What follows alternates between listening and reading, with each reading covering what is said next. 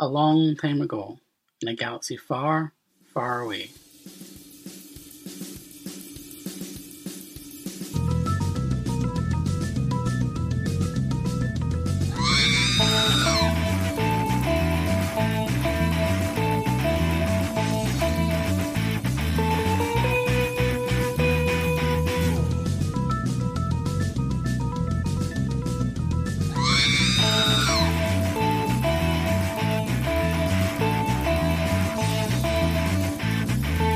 Hello everyone and welcome to another new episode of Force Ghost Coast to Coast, a podcast all about all things Star Wars, hosted by the Multiversity Podcast Network. I am your host, as always, Alice W. Castle, and joining me today, um, pretty much as always at this point, is Brian Salvatore. How are you doing, Brian? Good, Alice. How are you? I'm doing very well, because this episode we're going to be talking primarily about the upcoming Star Wars Resistance, which is due to premiere next month, October, I think seventh, I believe. Yes, I I will, um, I will be dragging my tired ass home from New York Comic Con to watch that.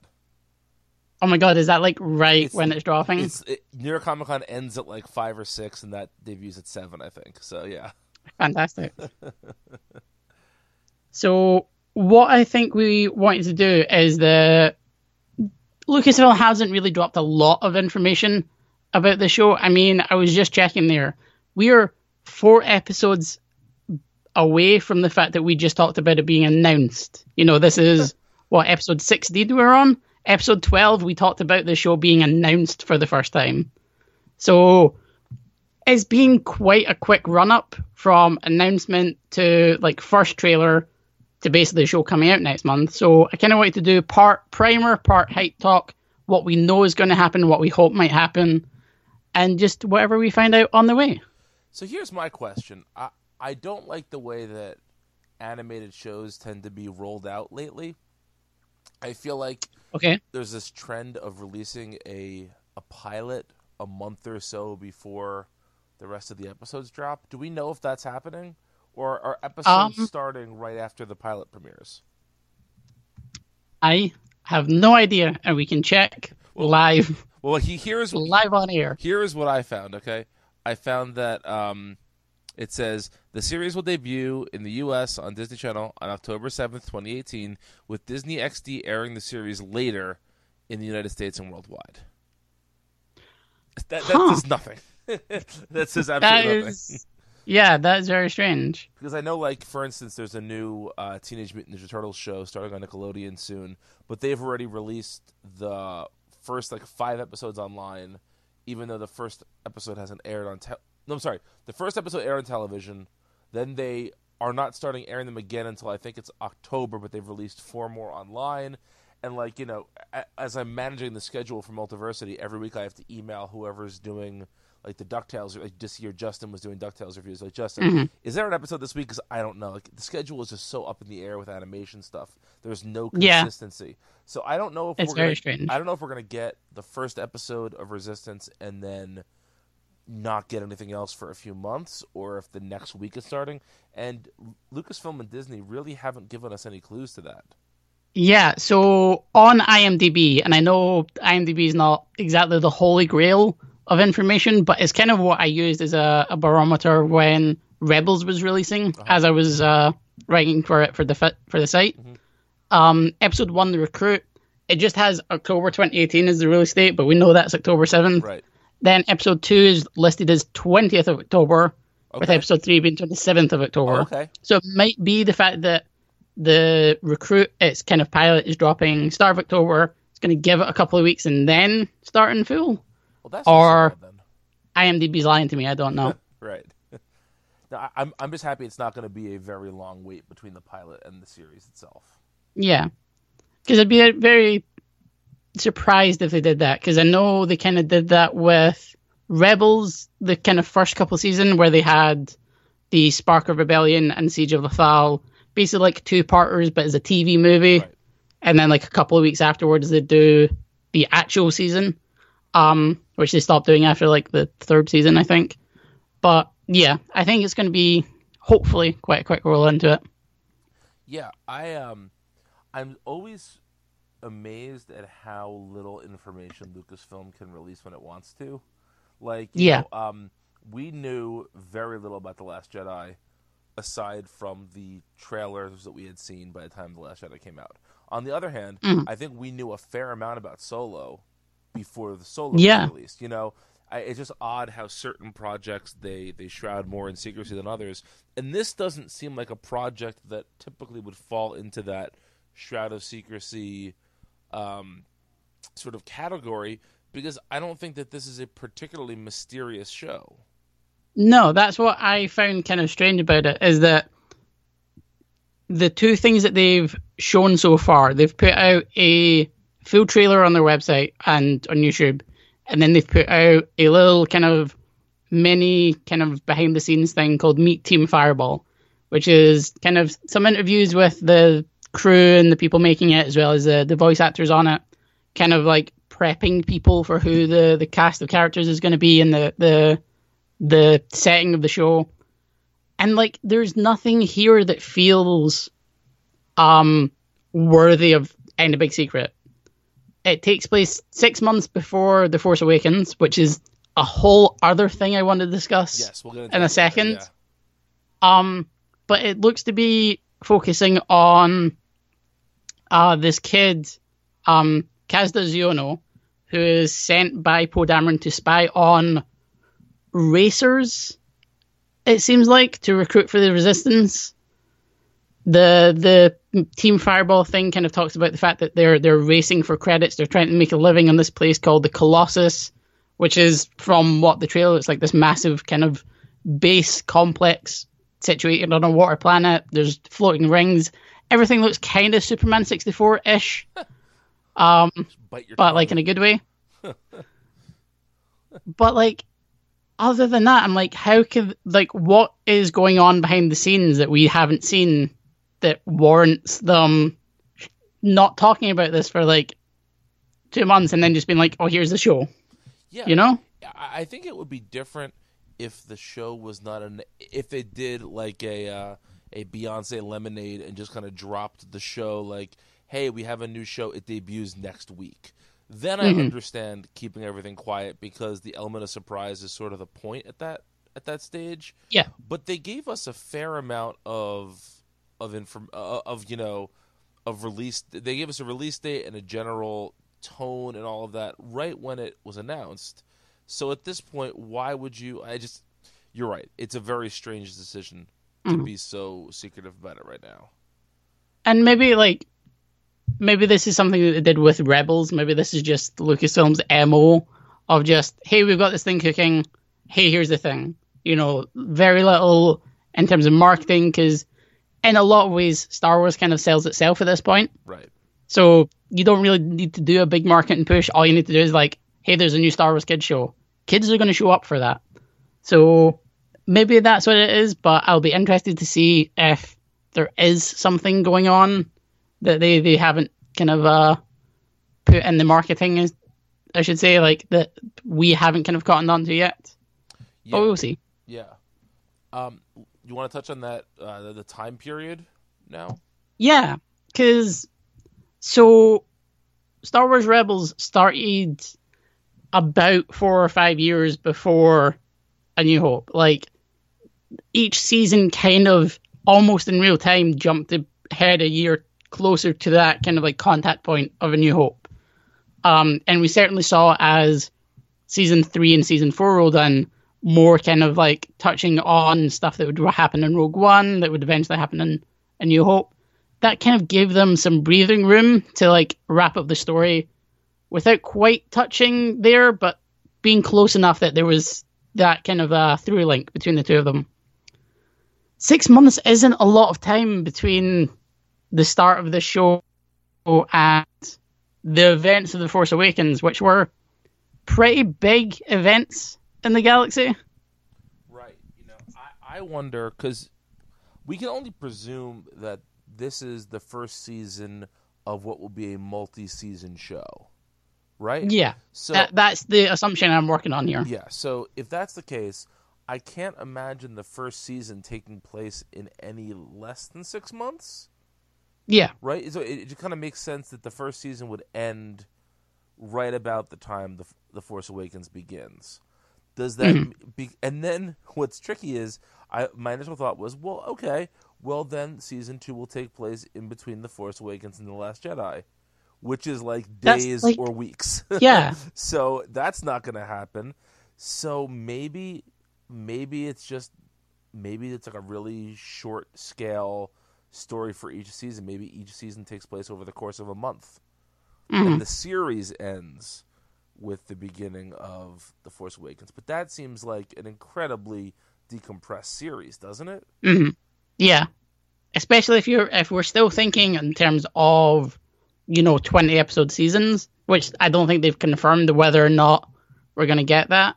But that's kind of what Clone Wars was operating on, is what Rebels was operating on.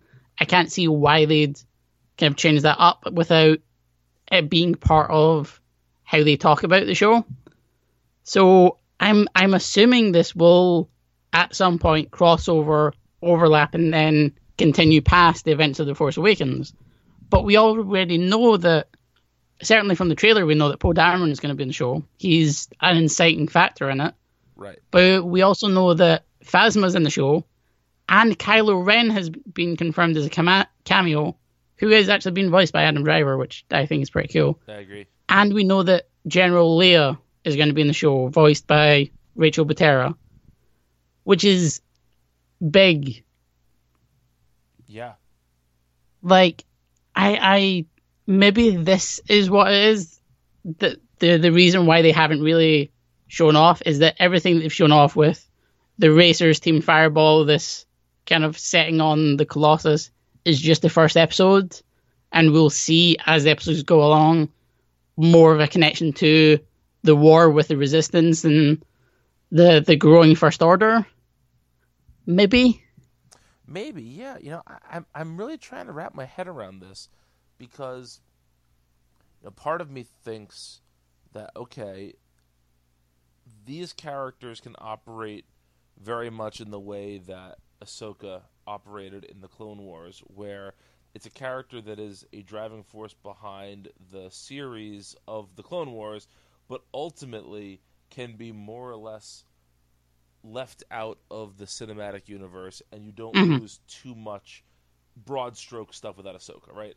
I, yeah. I think Ahsoka adds so much to the Star Wars canon, but if you know, I didn't know who Ahsoka was until a year ago, right? So yeah, so it, it's fine. So so in that way, these characters can operate sort of on the periphery of Star Wars, but because of how because of how uh, condensed the time frame of the new trilogy is so far, and because at the end of The Last Jedi, we essentially know that aside from the Black Squadron, which has been talked about in the Marvel comics a bit, pretty much all the Resistance is in one ship. Yeah. So, again, you can sort of conveniently write off a character or two, you know, in the way they did the Black Squadron with Snap Wexley and whatnot. Um, but it just seems to me like you're, you really have to squint to find a way for this to fit in easily between those films.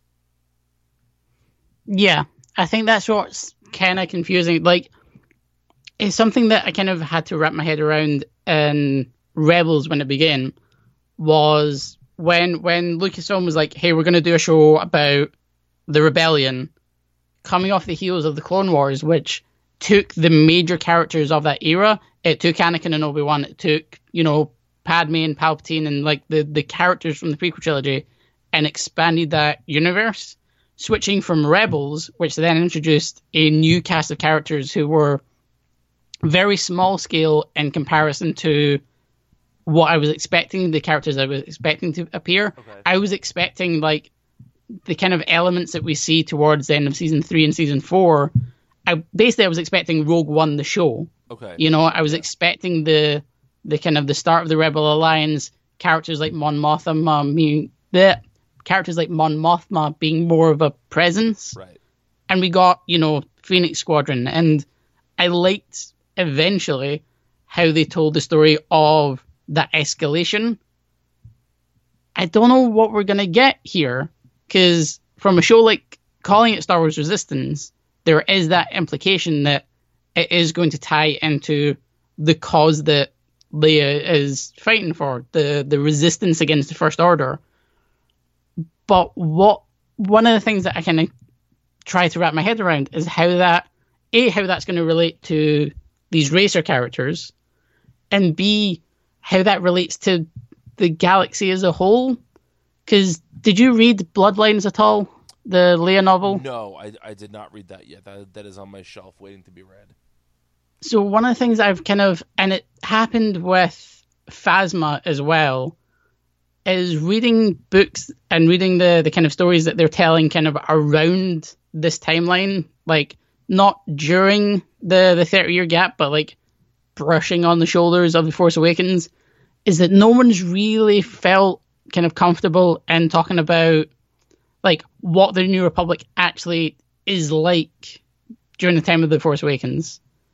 You know, no one really talks about like how much people know about the First Order, how an open conflict there is between them, because like everyone kind of knows each other by the time Force Awakens opens, but no one really, like there's like a couple of years worth of backstory there that I feel like we kind of missed out on.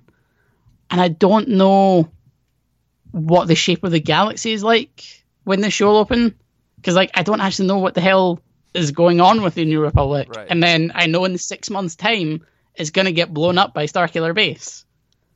So like that's kind of where I'm trying to wrap my head around it, and I'm really curious to see if any of that at all will be addressed, because I'm probably just, you know, neurotic. Well, you know, but I think both of us tend to like the way that everything connects together in the Star Wars galaxy, in the Star Wars yeah. universe. And I think that this show hasn't given us any indication yet that everything will connect through it. Yeah. You know, and, and that's sort of the thing, you know, I, I, I, we'll talk about this a little more later, but I am like, have, I am, I finished season one of Rebels, and I'm four mm-hmm. episodes into season two.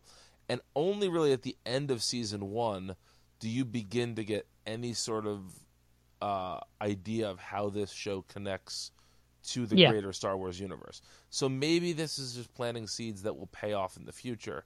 But I also think that that that both the Clone Wars and Rebels were not being released in the in the midst of new films being made. Like, when did Rebels season mm-hmm. one debut? Um, that was a good question. Uh, October twenty fourteen. It looks like, yeah. Okay, and when? So, and so that's a full year before The Force Awakens. Yeah. So the the, I'm pretty sure they had announced new films were being made at that point. Yes, they had. Um.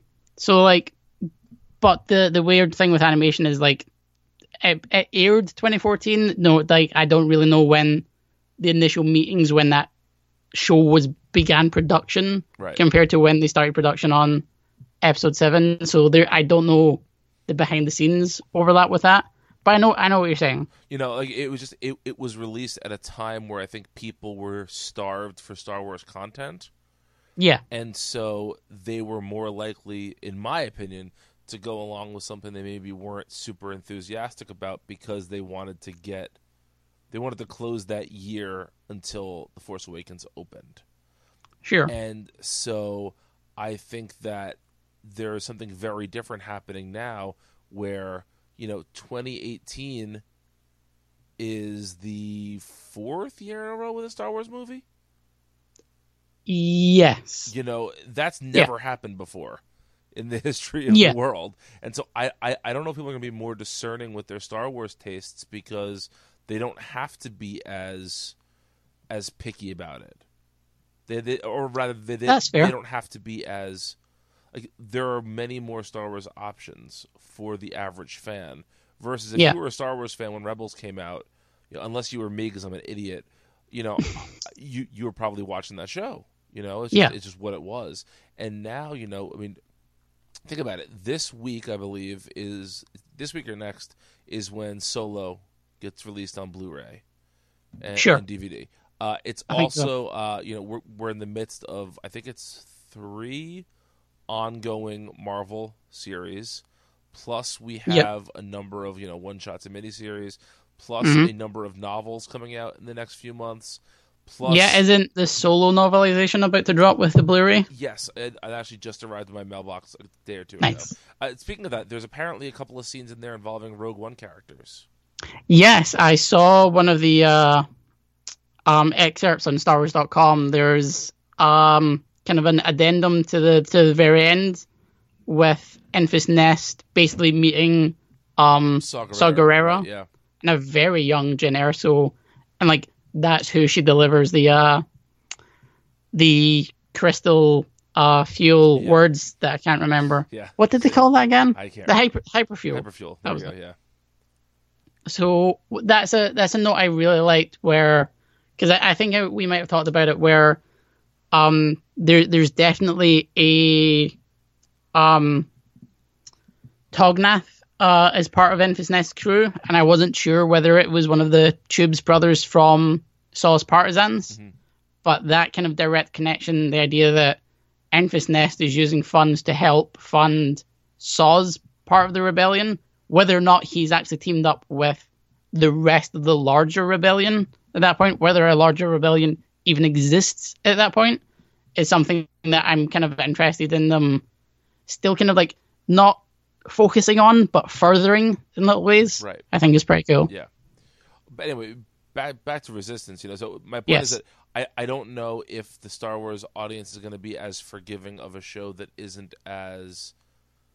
Uh, intertwined with the films or feels important now, um, but I'm, I'm interested to see. I, I do think that getting, you know, Oscar Isaac and Gwendolyn Christie and Adam Driver to do voices does go a yeah. long way. Even though I think that we're probably talking minor roles for each of them. Yeah, I would not be surprised if, like, Poe Dameron's in the first episode, maybe the last episode of the season. But is Premer's just there to, to set up the fact that this character knows Poe Dameron, is sent on a mission by him, and then is like sent off yes. to, to do his own thing.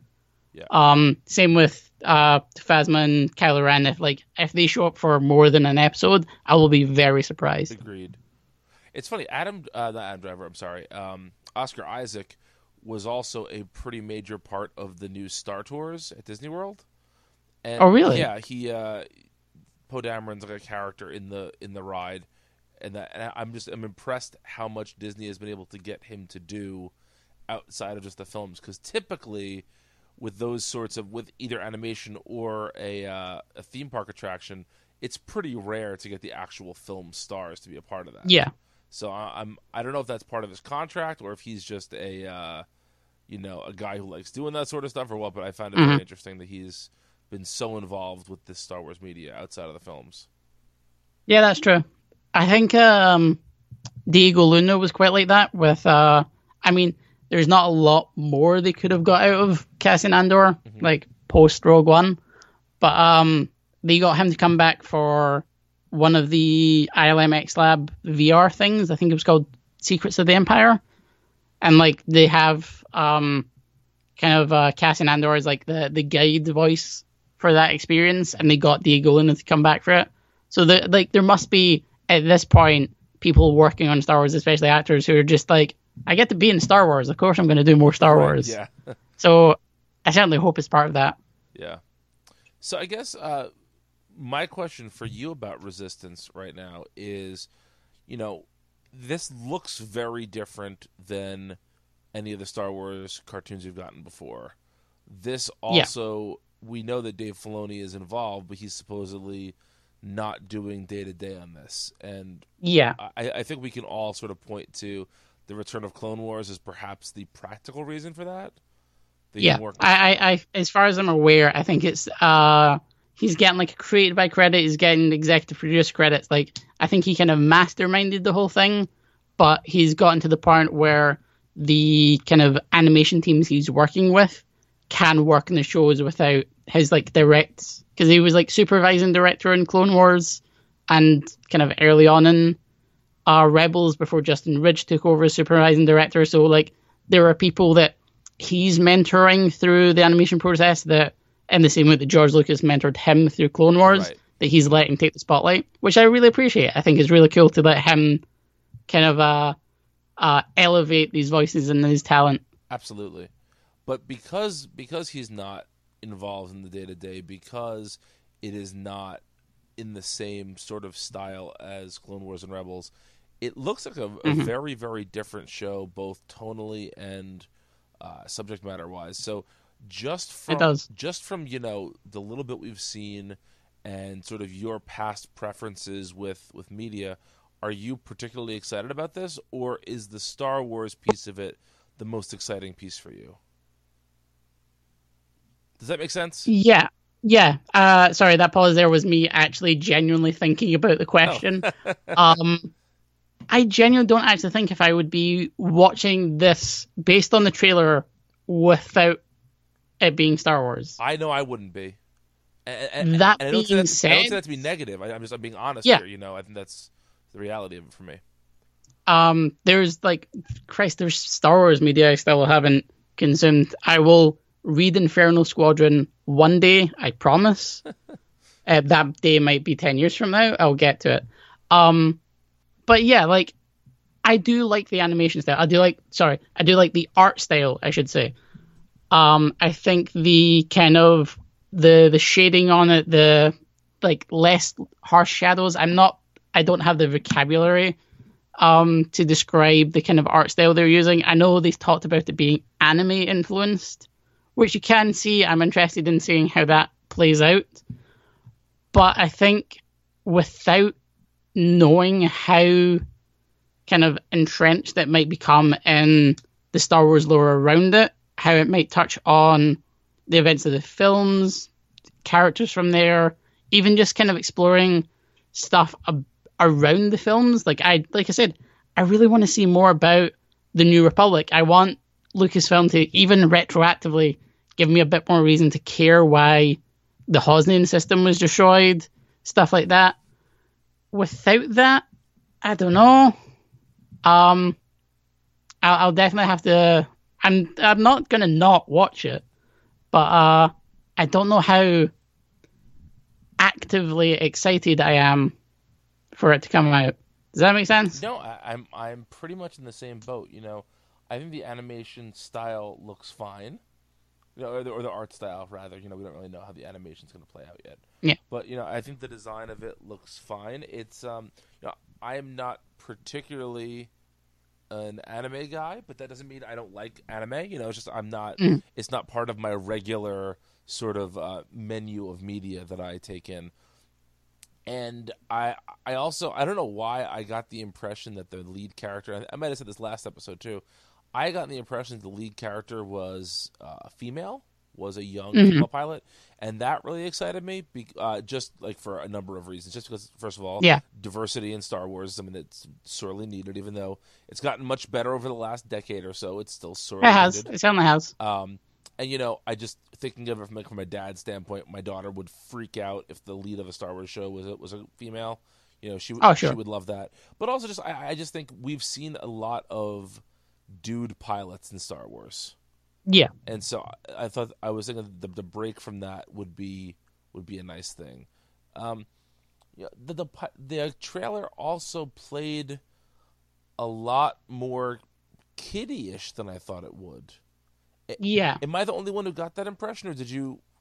Get no, I, well? I definitely think like part of their meet uh, Team Fireball kind of behind the scenes thing was them mentioning that like, this is definitely a show aimed at young kids. Mm-hmm. And I think maybe even younger than uh, Rebels was initially. Like, Rebels is certainly aimed at a younger audience than Clone Wars, especially kind of late Clone Wars. Clone Wars eventually just started aiming towards the adults watching with their kids.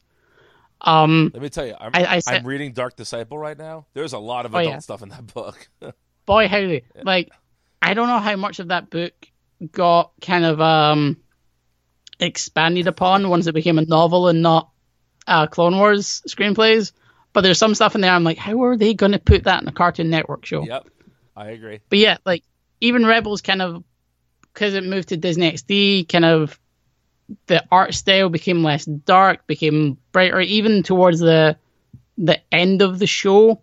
Its darkest moments never felt quite as dark or mature than, say, the the Maul uh, Savage Press Palpatine fight at the end of, uh, what was it, season four? Yeah. Like, that was, like, a dramatic moment on par with the films, you know? This feels even more kind of towards a, a younger audience. Um, obviously, that's kind of just how they're they're marking it. But I'm, I'm actually kind of into that. I think, especially after The Last Jedi, which I think was, you know, I loved it, but it's a very intense movie. Yeah. It's a very long movie. I, I don't know um, if Amelia's, Amelia's seen it yet has, or what yes. she'd think of it. She, we had to we had to break it up into two viewings. Yeah, it's like I can imagine intense. that. You know, um, so I'm not going to say no to um, a new show that is definitely aimed at kids, and I'm going to try and not judge it as an adult, kind of uh, expecting it to to appease me. Even with these kind of dumb little references that um, I kind of hope end up showing up in it. If it doesn't, I can try not to hold it against it. But uh, there's already people who are very mad at the trailer for its art style, so hey-ho. I mean, that's that's the internet, right? Unfortunately. Yeah. But I, I I can't understand getting mad at it. Like, you know, there's a one of the things I think is a sign of maturity in people is when they stop presuming that everything that isn't for them is bad. Yeah. You know, and like I, I think there's a very fair chance that I'm gonna watch the first couple episodes of this show and it will become a show I watch with my kids for my kids. Sure. Like we watch a lot of shows that I'm not particularly in love with, but they love it mm. and I watch it with them, right? Versus when, yeah. when Amelia and I sit down to watch Rebels, I'm as excited as she is about it, you know? And so yeah. I totally am fine if it winds up being a kiddier show without the the sort of adult themes and whatever that we've come to expect perhaps from, from Star Wars shows. But I think that there's a difference between doing that and being honest about that versus...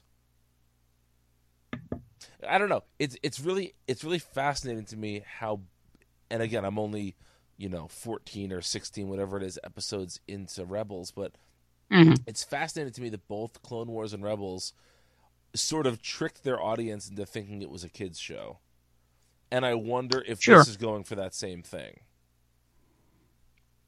I would be interested in that. Um, like, I think certainly. Any story as it progresses, as stakes get higher, will become eventually a bit more mature. Um, I think it always, especially kids' show, always present themselves at their most kind of youthful and exuberant to, to kind of, you know, the trailer's a lot of uh, eye-catching kind of poppy colors, and I don't think that's by accident. And I think as we kind of get to know emotional stakes, there's going to naturally become, even by like the end of Star Wars uh, Rebels Season one, there was a bit more of emotional stakes. The stuff over Mustafar, it was getting a bit intense. Mm-hmm. So I'm not going to say that I don't expect that to happen.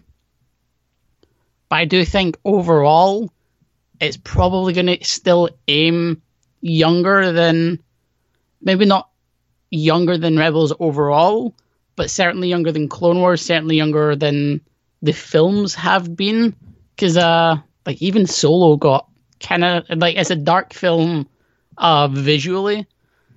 Um, so I still think it's going to stay in that space of this is Star Wars for kids. And I think what we're seeing is that adults who... Are, are are reacting to the films and are, are, are kind of going at this. Well, Star Wars for adults isn't for me anymore, so I'm mad at that. So now I'm going to be mad at the Star Wars for kids as well, because the art style's goofy and it doesn't look like this fan-made TIE fighter thing on YouTube. Ah, oh, Brian, see, looking up the, the trailer, it's like two official videos about Resistance and then twenty videos by some... neckbeard dude bro who's like, nah, Resistance looks terrible because there's like lighting in it and it's not all shadows and I don't get to see like Kylo Ren disembowel someone, and I'm just tired of it. Now here's here's an interesting question that you talking about The Last Jedi and Solo just popped up in my head. Do you think that this is a reaction to those movies? Do you think that Lucasfilm realized, okay, look, we've got, you know, we've got a, a more mature set of films on our hands here, but we don't want to lose that kid audience. So let's mm-hmm. so let's focus the movies on more adult themes, and let's work to focus the T V shows on more, or at least the animated T V shows yeah. on more uh, kid-friendly themes. Yeah, I would one hundred percent buy that. I, I wouldn't even be surprised if that was just kind of unconscious, unconsciously how that kind of developed. I feel like um, naturally the live-action films are going to be a bit more mature, um, even though they are family films. Like, there's pretty dark stuff in Force Awakens. Like, P G thirteen has become this kind of weird, sort of intense, uh, like, it's basically R rating without as much blood. Right. It's a, a kind of a weird gray area. Um, even stuff like Marvel films have gotten really intense in the past couple of years, and like, I think having that space that allows Star Wars to be for kids and not really get caught up in appeasing um, adult sensibilities is a good thing. Um, I'm just excited to see whether or not I, as an adult who will eventually be writing about the show for kids, for other adults to read about, um, what I can hopefully get out of it. Yeah. It'll be uh, certainly interesting.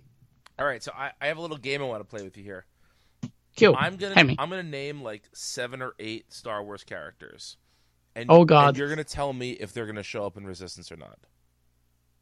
Sure. Or just, yes. just, obviously yes. This is a guess. We're not we're not gonna hold yeah. you to anything here. But um, okay. Do you think we'll ever see Han Solo in Resistance? Not in the first season. If it does happen, I don't think it will. It might happen, like, ah, oh, but like, even if it does happen in the first, I'm gonna say no. I'm gonna say no. See, I, I first thought, well, this is actually the only show that would make sense for him to be a part of. It is, but he, see, he's not going. Uh, to.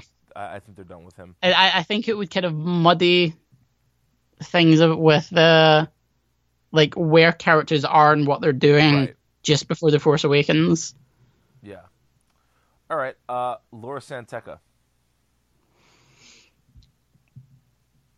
No. For, the, I for think... those that don't remember, that's, that's Max von Sydow's character from The Force Awakens. Oh, yeah. He's the guy that showed up for five minutes, and everyone thought he was going to be this, like, super important character, but... I mean, he was important, but, like, the, the fan theories around who Max von Sydow was playing were...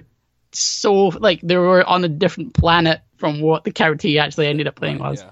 Um, no, I'm going to say no, because one of the arcs, like the entirety of the Poe Dameron comic book series, but especially one of the recent arcs that I've been reading, I'm behind on it because I read it Marvel Unlimited, um, is about Poe Dameron ba- breaking Laura Santeca out of prison. Oh, okay. So I think that is going to be where that character lives, so I, I don't think he'll. Uh, I don't think he'll show up. Okay. Do you think that uh, there'll be? And it's probably a throwaway scene where we'll see F N two one eight seven. Ooh, I think that would be a good reference. I think yeah. I, I to me that one made that one's the easiest one to do because you don't even need to have, uh, you know, uh, a voice actor do that role. It's essentially a silent role. Just, you know, yeah. keep moving, F N two one eight seven, you know, done. Yeah, all all you have to do is have another character point at a random stormtrooper and say the, the numbers. Yeah, exactly. Okay, um, do you think that we will see any of, and again, I haven't watched the end of Rebels, but will there be any connection to Rebels the way Rebels had a connection to Clone Wars? That I that, will be, that's, oh that, God. That's more than just one character. I'm sorry, I'm cheating here. But, you know, do you think we're going to see clone uh, Rebels characters show up? I feel like John McClane's staring down an entire floor full of glass. Um, because I'm trying to avoid spoilers for you. Oh, okay, okay. Um, no, you don't have to, if it's going to spoil them for me, don't answer it. I don't think so. Okay. I'll be I'll be very surprised. Okay. All right, fair enough. Purely just because of the the gap in time. Uh, I, I don't know how many of those characters would be active around this uh, time period. Right, that's fair. Um, okay, do you think we're going to see... Um, oh, I just... Her name is out of my head. Laura Dern's character. Um, what is her name? Admiral Holdo. Holdo, thank you.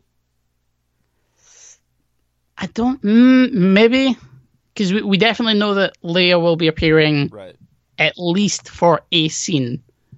Um, maybe I think it would be a really cool way of, like, may- maybe this is petty of me, but I like the idea that she showed up in Princess of Alderaan. I like the idea of Lucasfilm being like, no, this is a legit character. It's part of the universe. She exists as more than just part of The Last Jedi. Right. So I would, I would hope she's in it, but uh, maybe I'm gonna, I'm gonna say I hope so. Okay. Uh, Snap Wexley. I've given you no solid answers no, here. That's fine. That's fine. Uh, you know, uh, Snap Wexley. Uh, yes, I hope so. Yeah, I definitely think so. I think so too. Um, I, I had one more. I have a big one I want to end on, but I'm not going to go there yet. I had one more. Um, oh, um, do you think we will see? What is his name? He's see. This is the problem with the prequels. I mean, not the prequels, the new movies. I've seen them a lot, but not enough. Like, I can't pull them out the way I can pull out Bosk, right? You know, those, those sure. You know, yeah. those characters there. Um, Elo Asti, the uh, the new. Uh, oh yeah. That uh, you know, the the the Beastie Boys referencing pilot. Yeah, the the alien pilot. Yeah.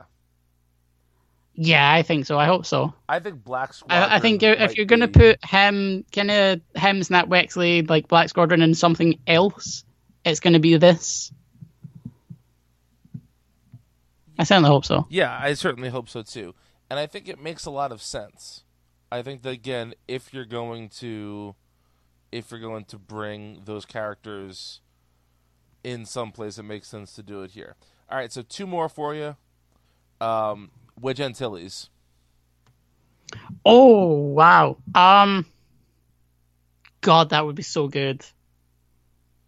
I'm going to say yes, just because I hope, like, like secret-wise, that if I say it, it happens. Like, I, I want to project that into the world just so that it might happen. That's... Uh... Yes, I, I definitely hope so. Okay. Do you think... Would that be weird to not have him then appear in the... in the films? Yeah, probably. I think there's ways of having him show up as like a character who is basically straight up retired. Like, because it's one of those things where, like, I, I I don't know if I mentioned this last episode. I read through all of the Rogue Squadron comic series. Oh, you did? Yeah, I finally finished that. It's actually...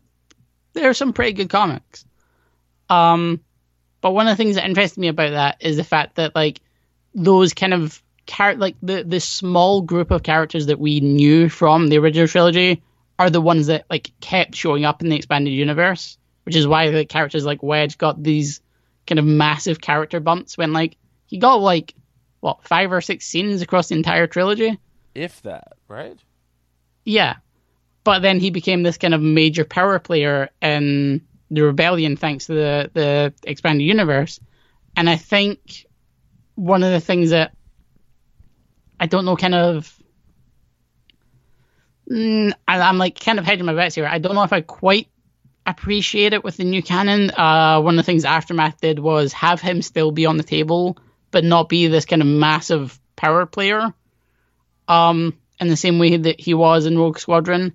And I think kind of having those characters kind of transition back into normal life after the Galactic Concordance, after the kind of um, peacetime, I think is a good idea.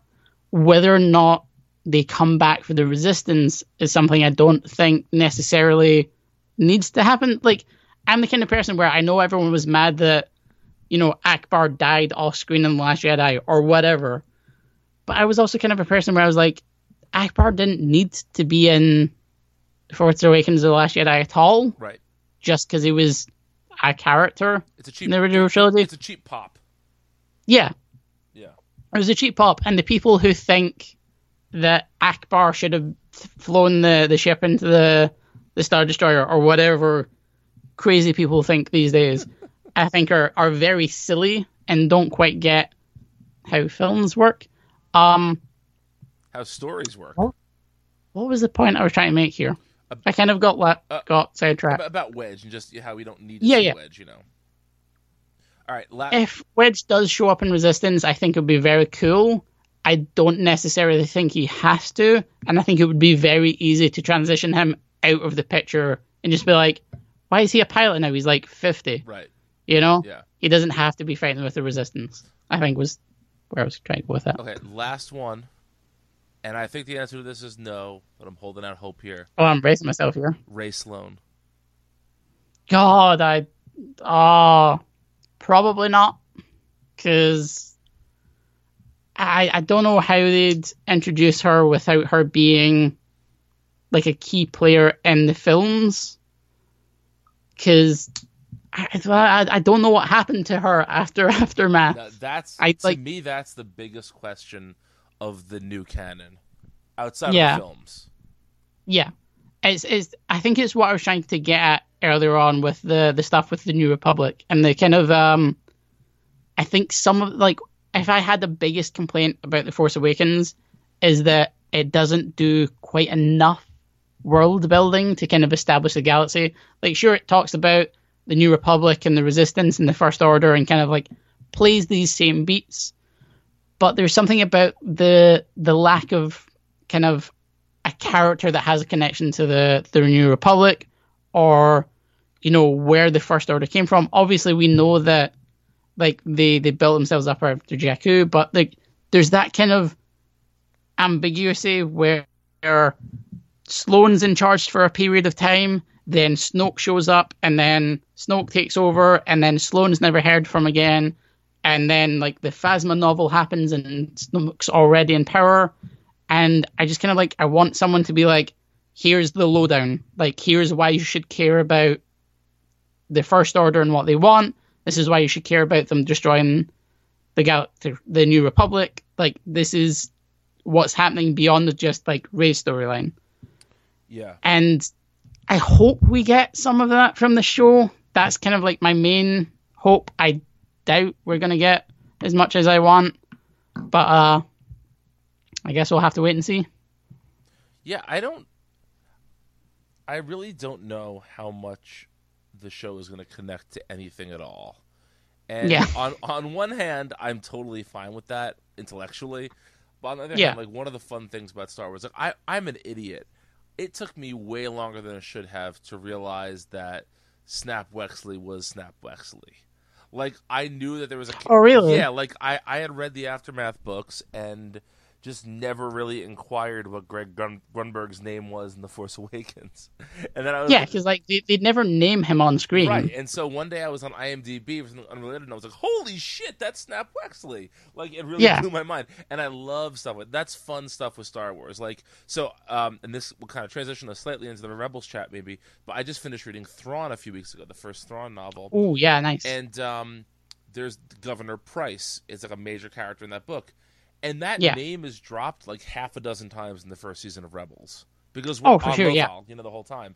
And um, I was like, oh man, I had no idea that because I was reading Thrawn as I was starting Rebels, and so I was like, I, sure. it was just funny how these things were connecting, you know. And I think that's one of the great things about the Star Wars universe in general is that, you know, the fact that I get excited when a character from a novel pops up in a T V show, which isn't even part of the main like film universe, it just shows mm-hmm. how insular and how how deep you can go into Star Wars if you want to.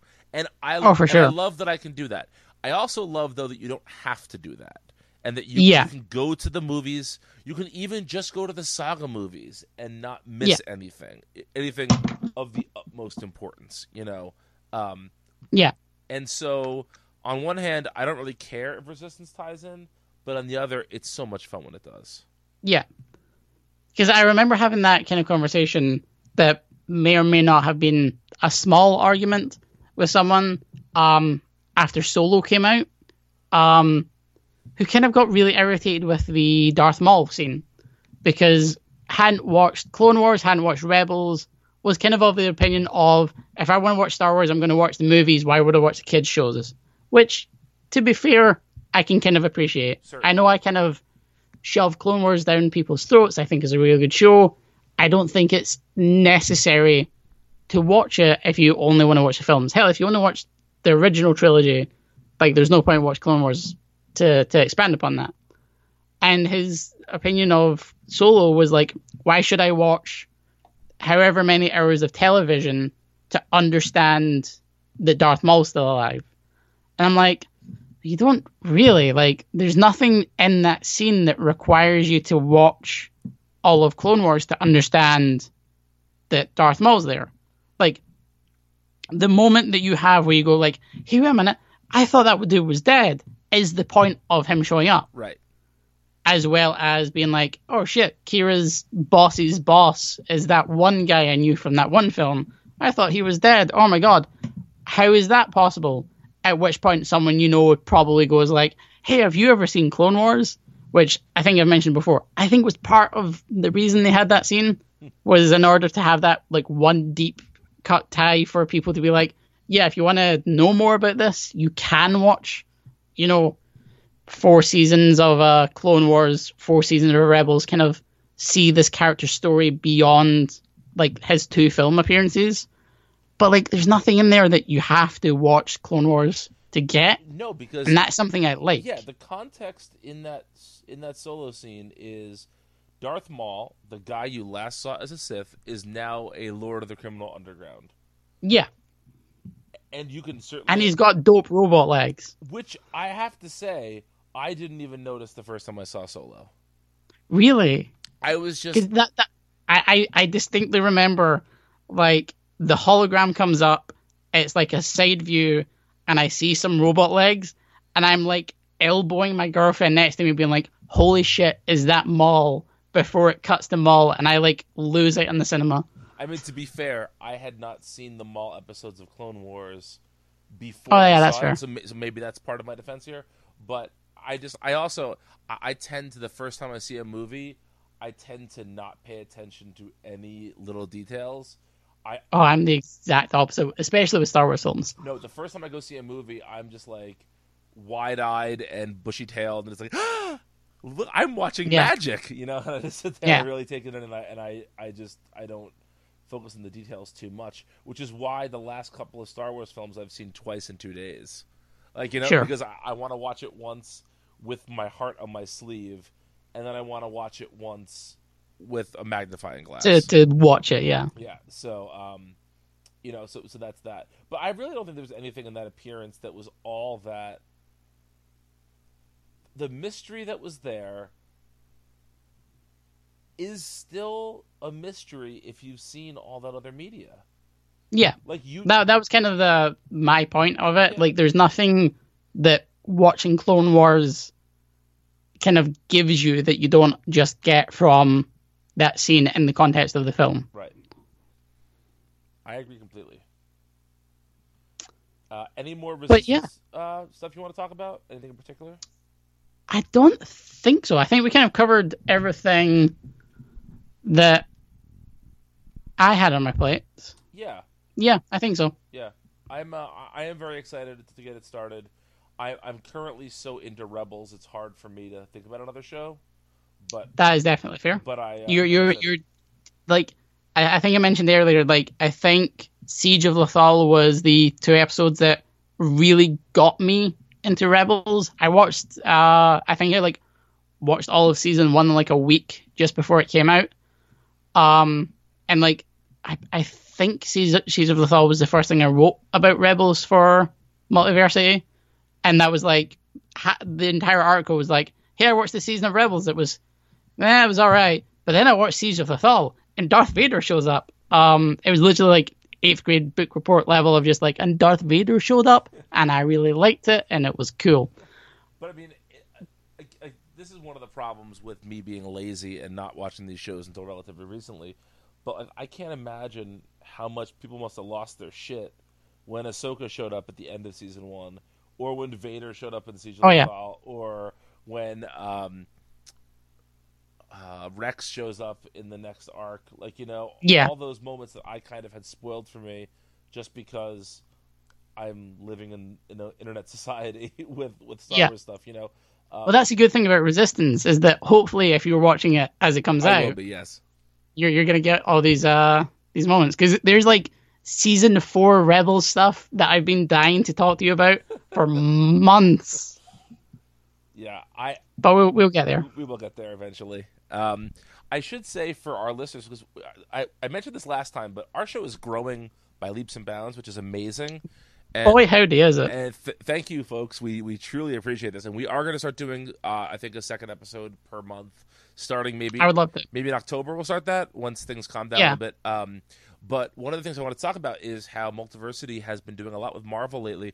Almost every week we've had a an exclusive preview of the next week's Marvel comic. So, for instance, yeah. uh, when this drops on Friday morning, the night before we'll have posted the preview for next week's issue of Star Wars. Last week we posted an issue of a preview of Darth Vader. We're doing a lot of that stuff, yeah. so check that out, listeners. God, that Darth Vader comic is so good. I so here's, I, I know I take on these big projects and then I hate myself for it. But yeah, I, but I think, so what's your next one? I think I'm gonna try and read all the Marvel Star Wars comics soon. Oh God, good, good God, man. Yeah, so I don't know. We'll see. They are. They are. Fantastic. There, there's like some in there that's some of the side content that's kind of hit or miss. But I say that for a series that recently just hit fifty issues, which in this climate is kind of a godsend for a comic book, especially at Marvel, Star Wars is fantastic. It has rarely had a kind of bum issue. And both seasons of Darth Vader are stellar.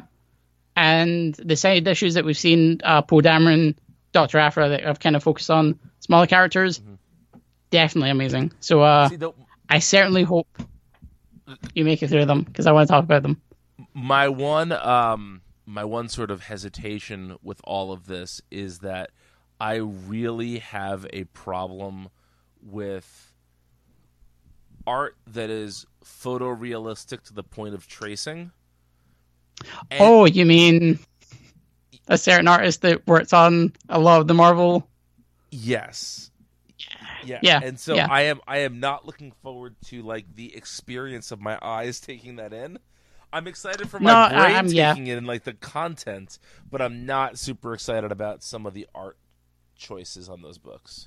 I'll say it's very jarring for a book to go from like John Cassaday and Stuart and then working with Jason Aaron to art like that. Right. It is not the greatest impression, but um, yeah, it is what it is. I also recognize that I'm a huge hypocrite because we had a preview of, I think it was the Poe Dameron annual a few weeks ago, and yeah. whoever the artist was, and I'm not going to name them because I don't want to. I, I don't want to be mean on the internet, but their version of Leia looked like Billy Crystal. Like, it was the oh, it was God. the worst rendering of Leia I've ever seen. And I can't have it both ways. I can't be mad at the photorealism and also be mad when an artist does their own thing. Oh, so, you're not wrong. Did you see that? Yeah. yeah. Uh, so, you know, it's um, it is tough to walk that line, but I'm excited to walk that line. It is. Um, so I just want to say a couple things about Rebels quickly before we go. Um that I haven't already said. First of all, I just want to, you know, I just want to reiterate how much I'm really enjoying it. It's it's dope. It's fun. Good. Um, I want to talk a little bit about, you know, because one of the one of the areas that I think I really wanted to see more of in the Star Wars universe was the direct follow up of Order sixty-six, because sure, you know. We know that the clones turn on their Jedi, and we mm-hmm. know that the Jedi are wiped out, essentially.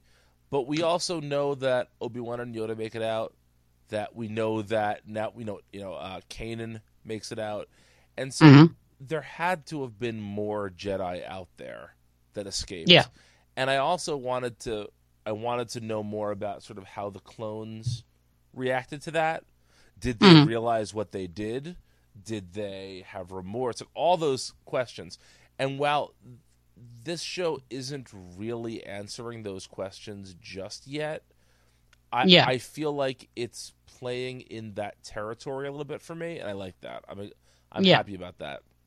I would also recommend, if you are interested in doing this thing with the um, Marvel Comics, both the Kanan and Jarrus series mm-hmm. as well as the second Darth Vader series, the one that's written by Charles Soule, uh-huh.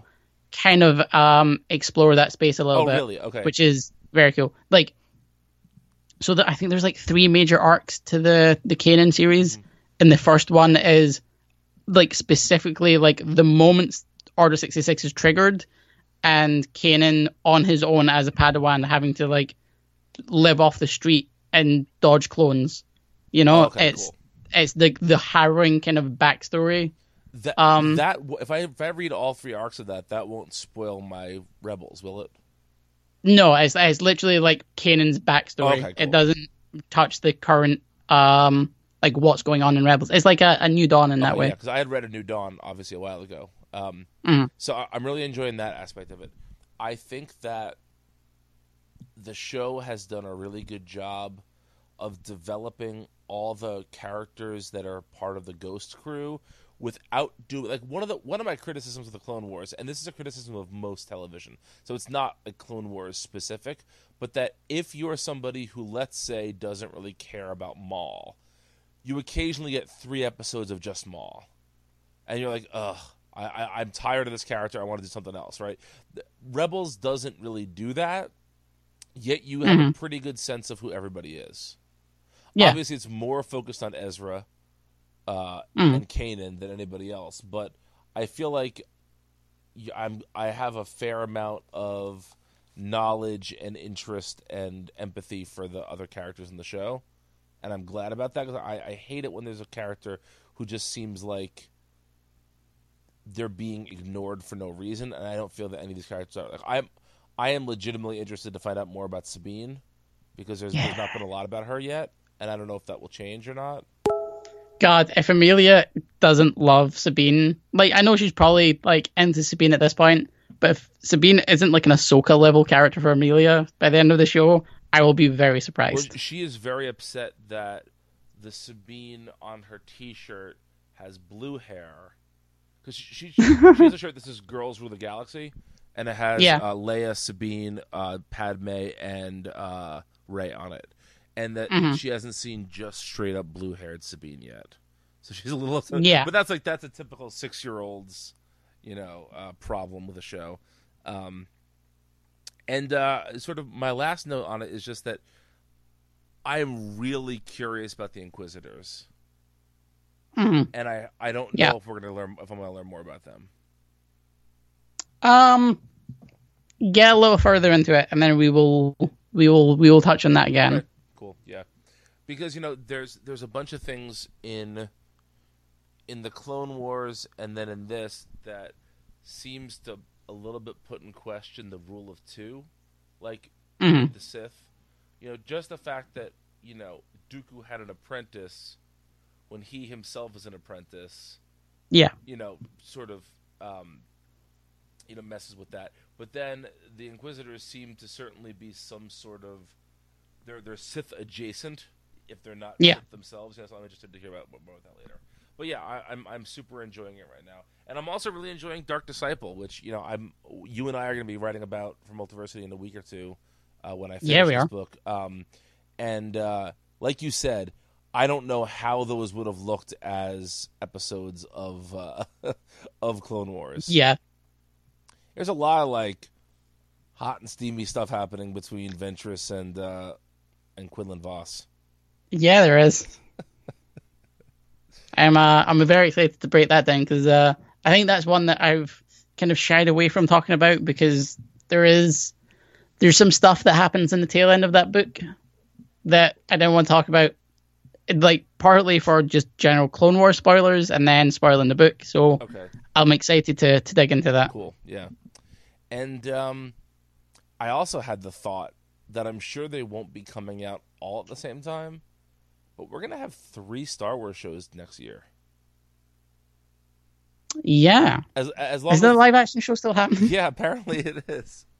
Uh, so theoretically, either next year or in, in, in twenty twenty, we will have three Star Wars shows. Wow. Who'd have thought? That's wild, because I remember like ten years ago when George Lucas kept, not more than ten years ago, probably about fifteen, kept talking about, do you remember Star Wars Underworld? The, the show that he supposedly wrote one hundred episodes of? Yeah. Yeah. I remember when he kept talking about that, and for some reason, anytime it would show up in the magazine, I would get very excited, and it would never happen. So the idea of a legit live-action Star Wars show, I am going to be there. I want to say, was that the show Kevin Smith was briefly involved with? Maybe. There was a time that Kevin Smith was, was connected to a Star Wars live-action show. Wasn't Kevin Smith connected to like pretty much every major property at one point or another? Yeah, more or less, I think. Especially at that time. Like, that's before he was Smodcast. Kevin Mister Smith. Podcast. Yeah, exactly. Yeah. funny, funny how we both knew exactly where I was going with that. Um, but yeah. No, I... I um. God, Lucas proposed four hundred episodes. Yep. Jesus Christ, I, man. I remember him saying that he had, uh, that he had enough episodes. I want to say he said... for something like twenty-five or thirty seasons, and God. Uh, like just, and people want him back. Yeah, no. But somebody had said that, that that's one of the properties they might mine for books in the future. Is like yeah, like take, I, I wouldn't be surprised. That'd be cool because you could probably take thirty of his shitty scripts into one novel. Yeah, you know. Oh man, four hundred episodes. My goodness. I, Can you imagine how many Jar Jar episodes there would have been? Uh, and on that note, yeah. uh, but before we go, have have you read anything recently? Um, other than so, I've been reading through a lot of the expanded, all the expanded universe, the Legends comics on Marvel uh, Unlimited. Mm-hmm. Uh, like I said, I recently finished the Rogue Squadron stuff. I read the Heir to the Empire comic adaptation, okay. Which perhaps a controversial opinion. I actually kind of dug more than the film, the film, the novel. there there was something about the artwork, the way it parsed the details that were in the dialogue more than the prose.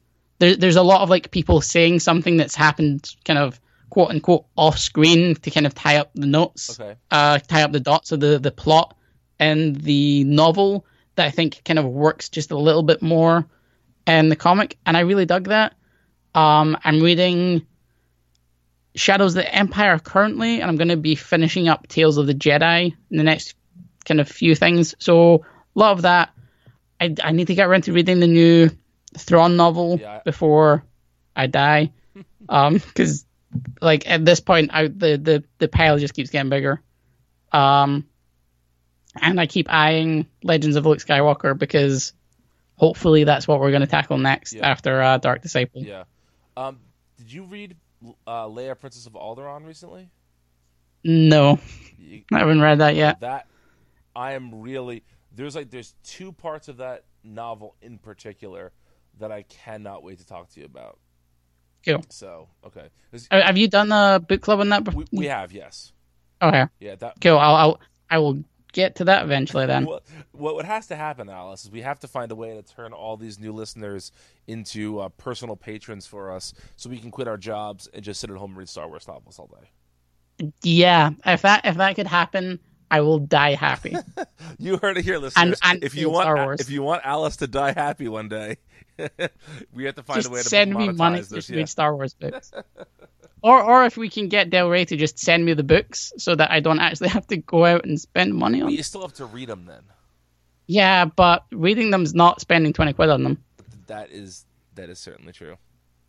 That is certainly true. You heard it here first, Del Rey. So, um, please send me books. So aside from reviewing uh, Rebel, uh, no, Rebels, excuse me, Resistance, and talking with me about Dark Disciple, where can folks find you on the internet, Alice? Um, I will, as always, be on Alice W. Castle on Twitter, um, and probably on various other social medias that I've forgotten about over the years.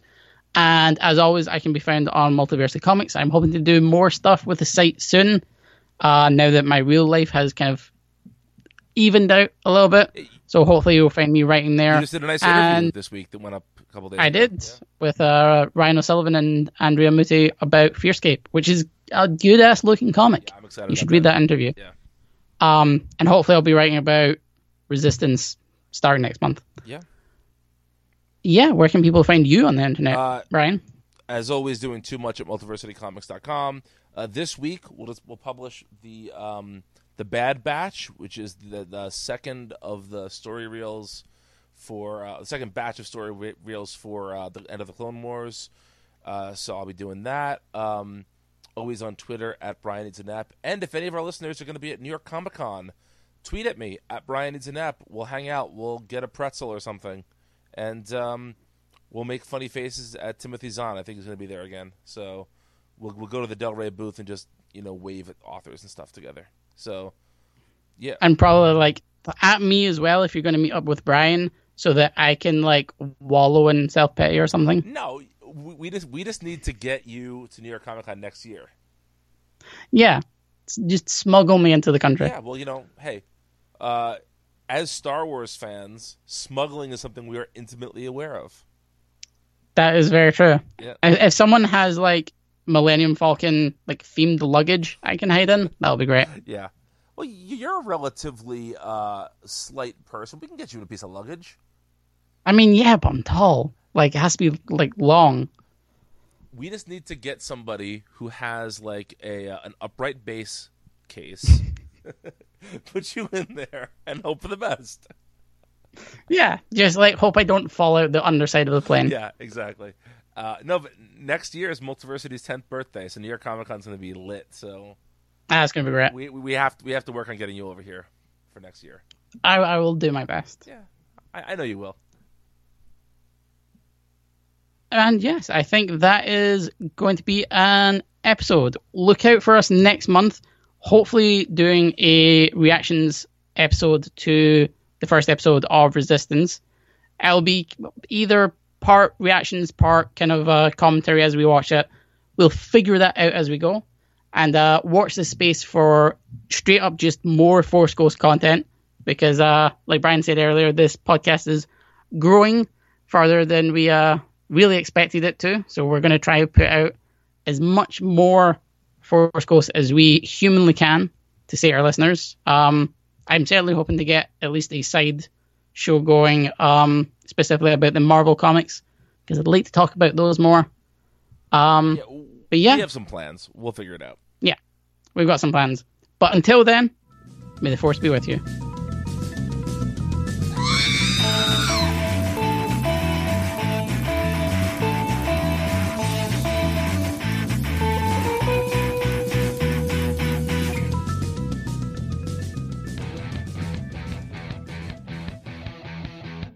Hello, podcast listeners. We're the hosts of the D C three cast. I'm Zach. I'm Vince. And I'm Brian. Each week, we discuss most of the new releases from D C Comics, focusing mainly on Rebirth, Wildstorm, and Young Animal.